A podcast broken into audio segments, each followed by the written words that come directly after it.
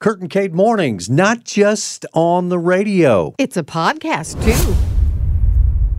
We were pondering a question. It's kind of like the big pink elephant in the middle of the room. Have you ever been reading the Bible and you come across a verse that you don't like? Yes.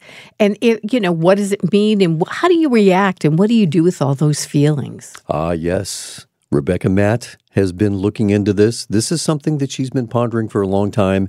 And she's a blogger. And uh, you can find her stuff at greatandnobletasks.com. And we like to have her drop by because it's kind of like we do a little Bible study every time she's with us. And we talked about this. And so if you can identify with it, oh, you don't want to miss this conversation. Hi, Rebekah. How you doing? Hi, good morning. How are you? Doing great. We're glad Great. to have you back. Merry Christmas, by the way. Yeah, thank you. You too. All right. Some of these verses here, let's see. And you highlight these verses in your in your blog. Here's one. 1 Corinthians 14:34. Women should keep silent in the churches, for they are not permitted to speak, but should be in submission, as the law also says. And another one, Psalm 137, verse 9.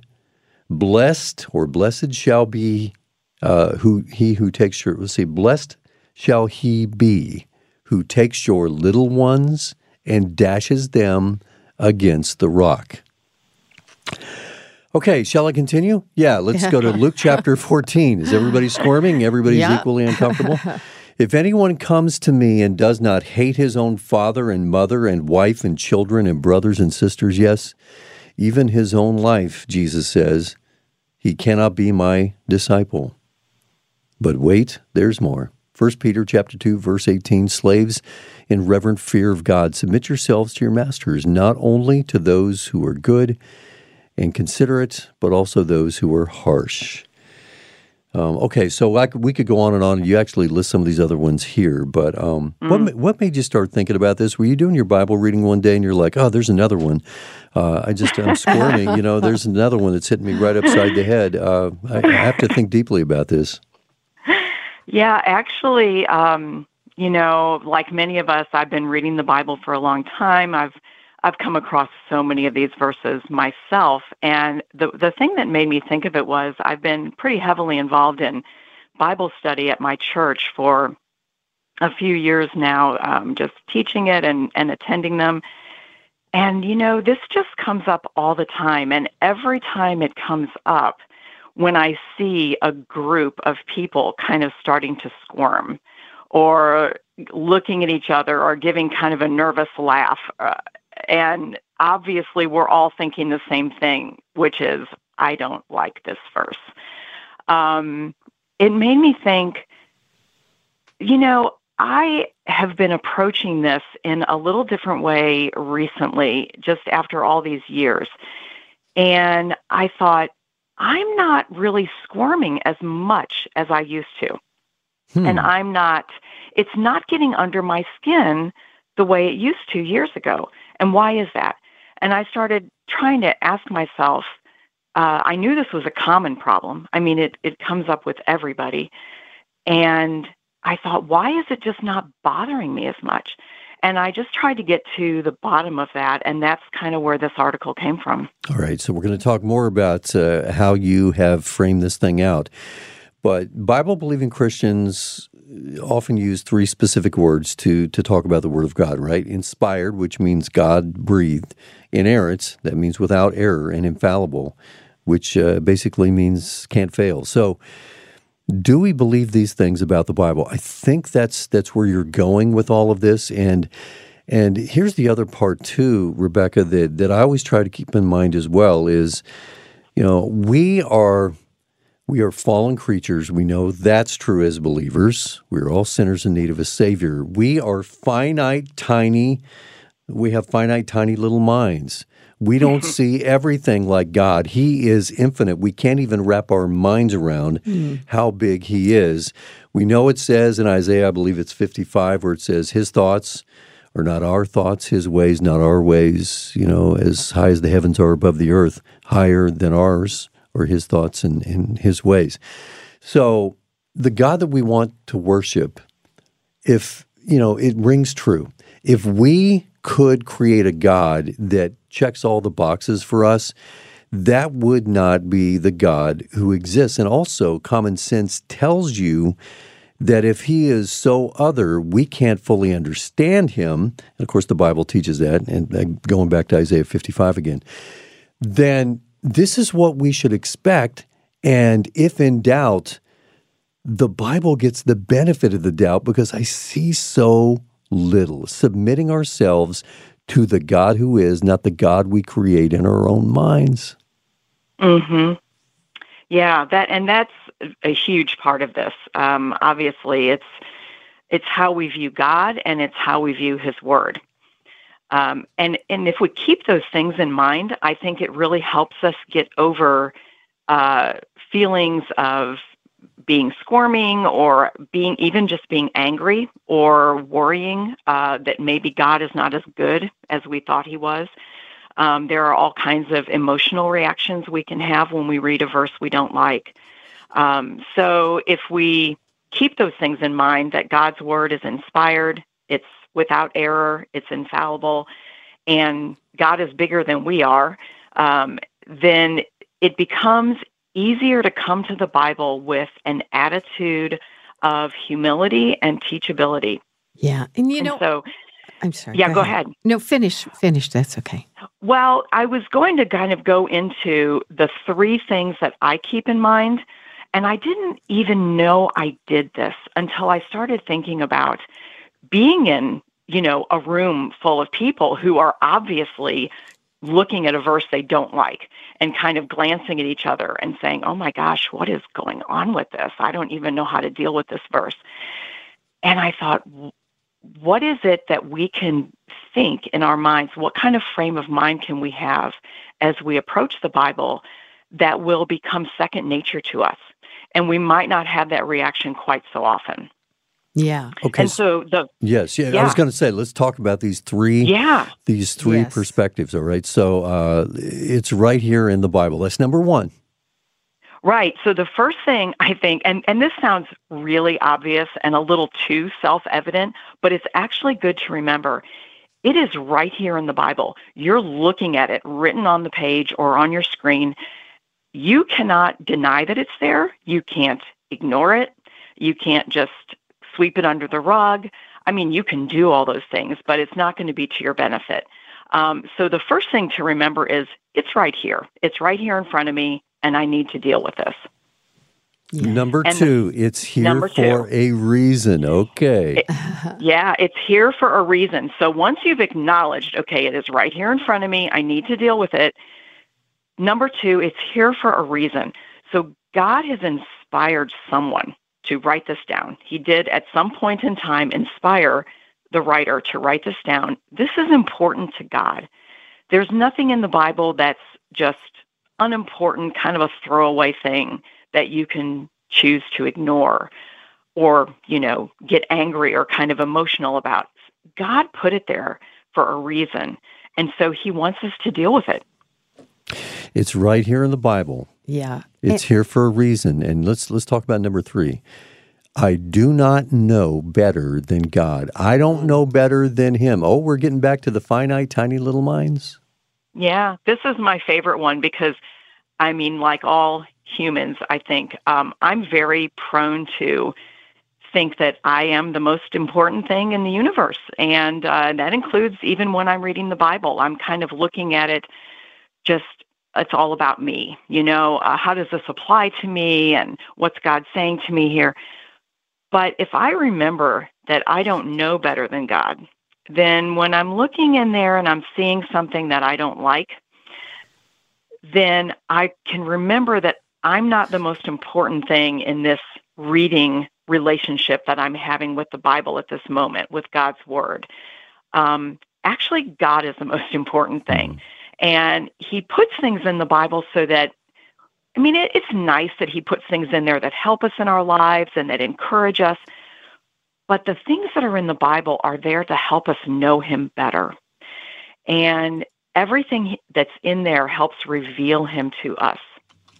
And so knowing that it's right there in the Bible, it's there for a reason, and then remembering that I don't know better than God keeps me humble and teachable when I'm reading the Bible. And so I'm less likely to kind of respond in an emotional way with irritation or anger or worry.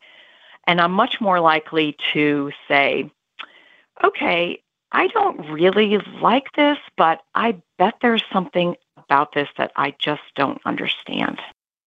Thank you for taking some time to listen to this episode of the Kurt and Kate Mornings podcast. We always welcome a review with your thoughts and comments, and please feel free to subscribe and follow us as well. That Bible verse you don't like and what to do about it. Mm. Rebekah, I want to go to the phones here. Uh, joining us uh, from Claremont is Jamie. Hey, Jamie, how you doing? Good. I'm calling because I understand, you know, you read these passages and they burn your ears and you disagree with them and you think, how could I use this in my life? Yeah, the application of some of these verses. Ooh, where the rubber meets the road. Rebekah, what do you think?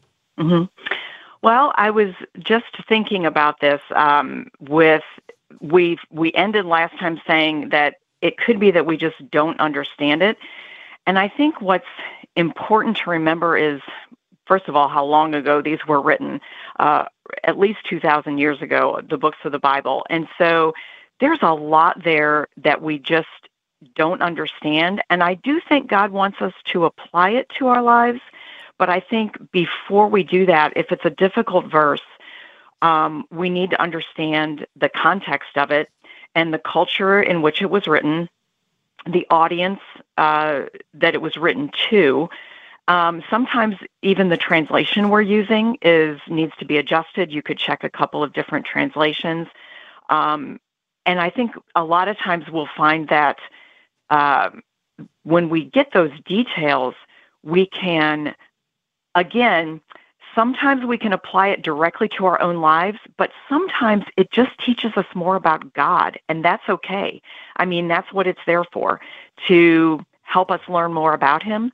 And so sometimes there is a direct application, and sometimes it's like, oh, I think I understand God a little bit better here. I understand um, His history with uh, His people and and His family, which is us. Amen. And trust him more too. You know, Yeah. As I'm looking at the three points here, I'm thinking when I, I had little girls, when my girls were little, I wanted to train them to just obey me. Like, don't go there, don't do it. Hmm. When I say come, I want you to come to me right away. When I say stay here, not they didn't have to understand everything. They just had to obey me. And our God is our good, good Father, and He's not going to say go do something foolish and, and fall off a cliff. He's not going to tell us to do that. Whatever it is, is res- constrained by love. Remember that song, Constrained by Love? Sometimes that's what we need. It's true. And you know, uh, this also reminds me of something that our minds, just as humans, here's here's something we all do every day uh, that we shouldn't, and that is sometimes we just automatically assume the worst. Yep. Mhm. And exactly. I, if we do, we have a minute for me to give a short example of Yes, something. please, please do. Okay, here's an example, and I told you this article came out of sitting in Bible studies. So a lot of times I'm sitting in a woman's Bible study and we'll come across a verse and I can just feel the mood in the room is changing. So recently I was in a Bible study. I was not leading it. I was just there uh, on Leviticus. And Leviticus is a really, really hard book. It is a challenging book. You can't just drop into Leviticus and expect to understand it. You need to do some study. And we had been studying it for a few weeks, and we came across chapter 12. Chapter 12 is all about the laws that cover purification after childbirth. And what the Bible says in Leviticus, God's law says that when a woman uh, gives birth to a girl, she is ceremonially unclean for twice as long as when she gives birth to a boy. Oh, yeah.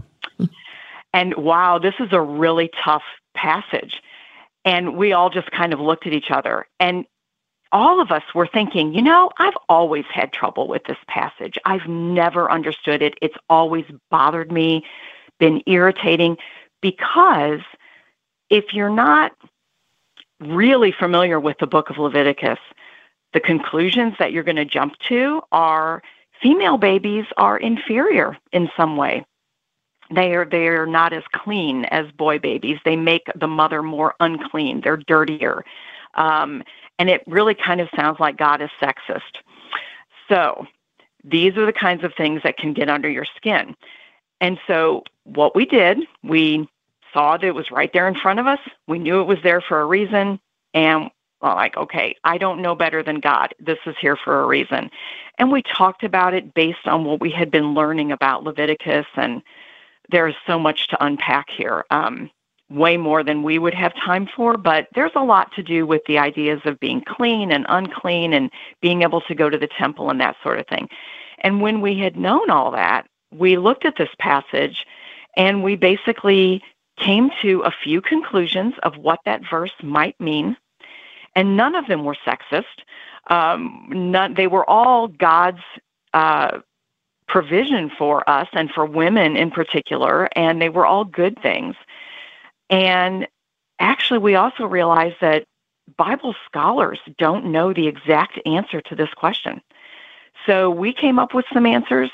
Um, we looked at some things that other Bible scholars had come up with and said, you know, none of these are terrible things, but we did not jump to conclusions and automatically assume the worst, which is what we were sort of prone to do. Mm-hmm. Yes. So that's just an example of that's a great. passage yeah, and so that was kind of a that was a fun situation to be in and to be able to say, I'm not going to jump to conclusions here. I'm going to assume the best and great. see what I don't understand. That's great. You know, something that we say on the show all the time is I'm going to refuse to believe bad things about God. Either, Mm. um, you know, I don't have all the information, you know, uh, or maybe, you know, I'm misinterpreting things.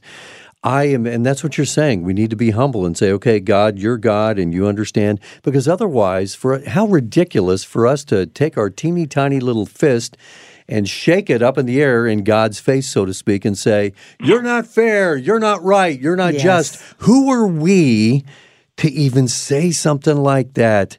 He knows, he invented Grouchy fair. little toddlers, what we are Yeah, when we do that. exactly.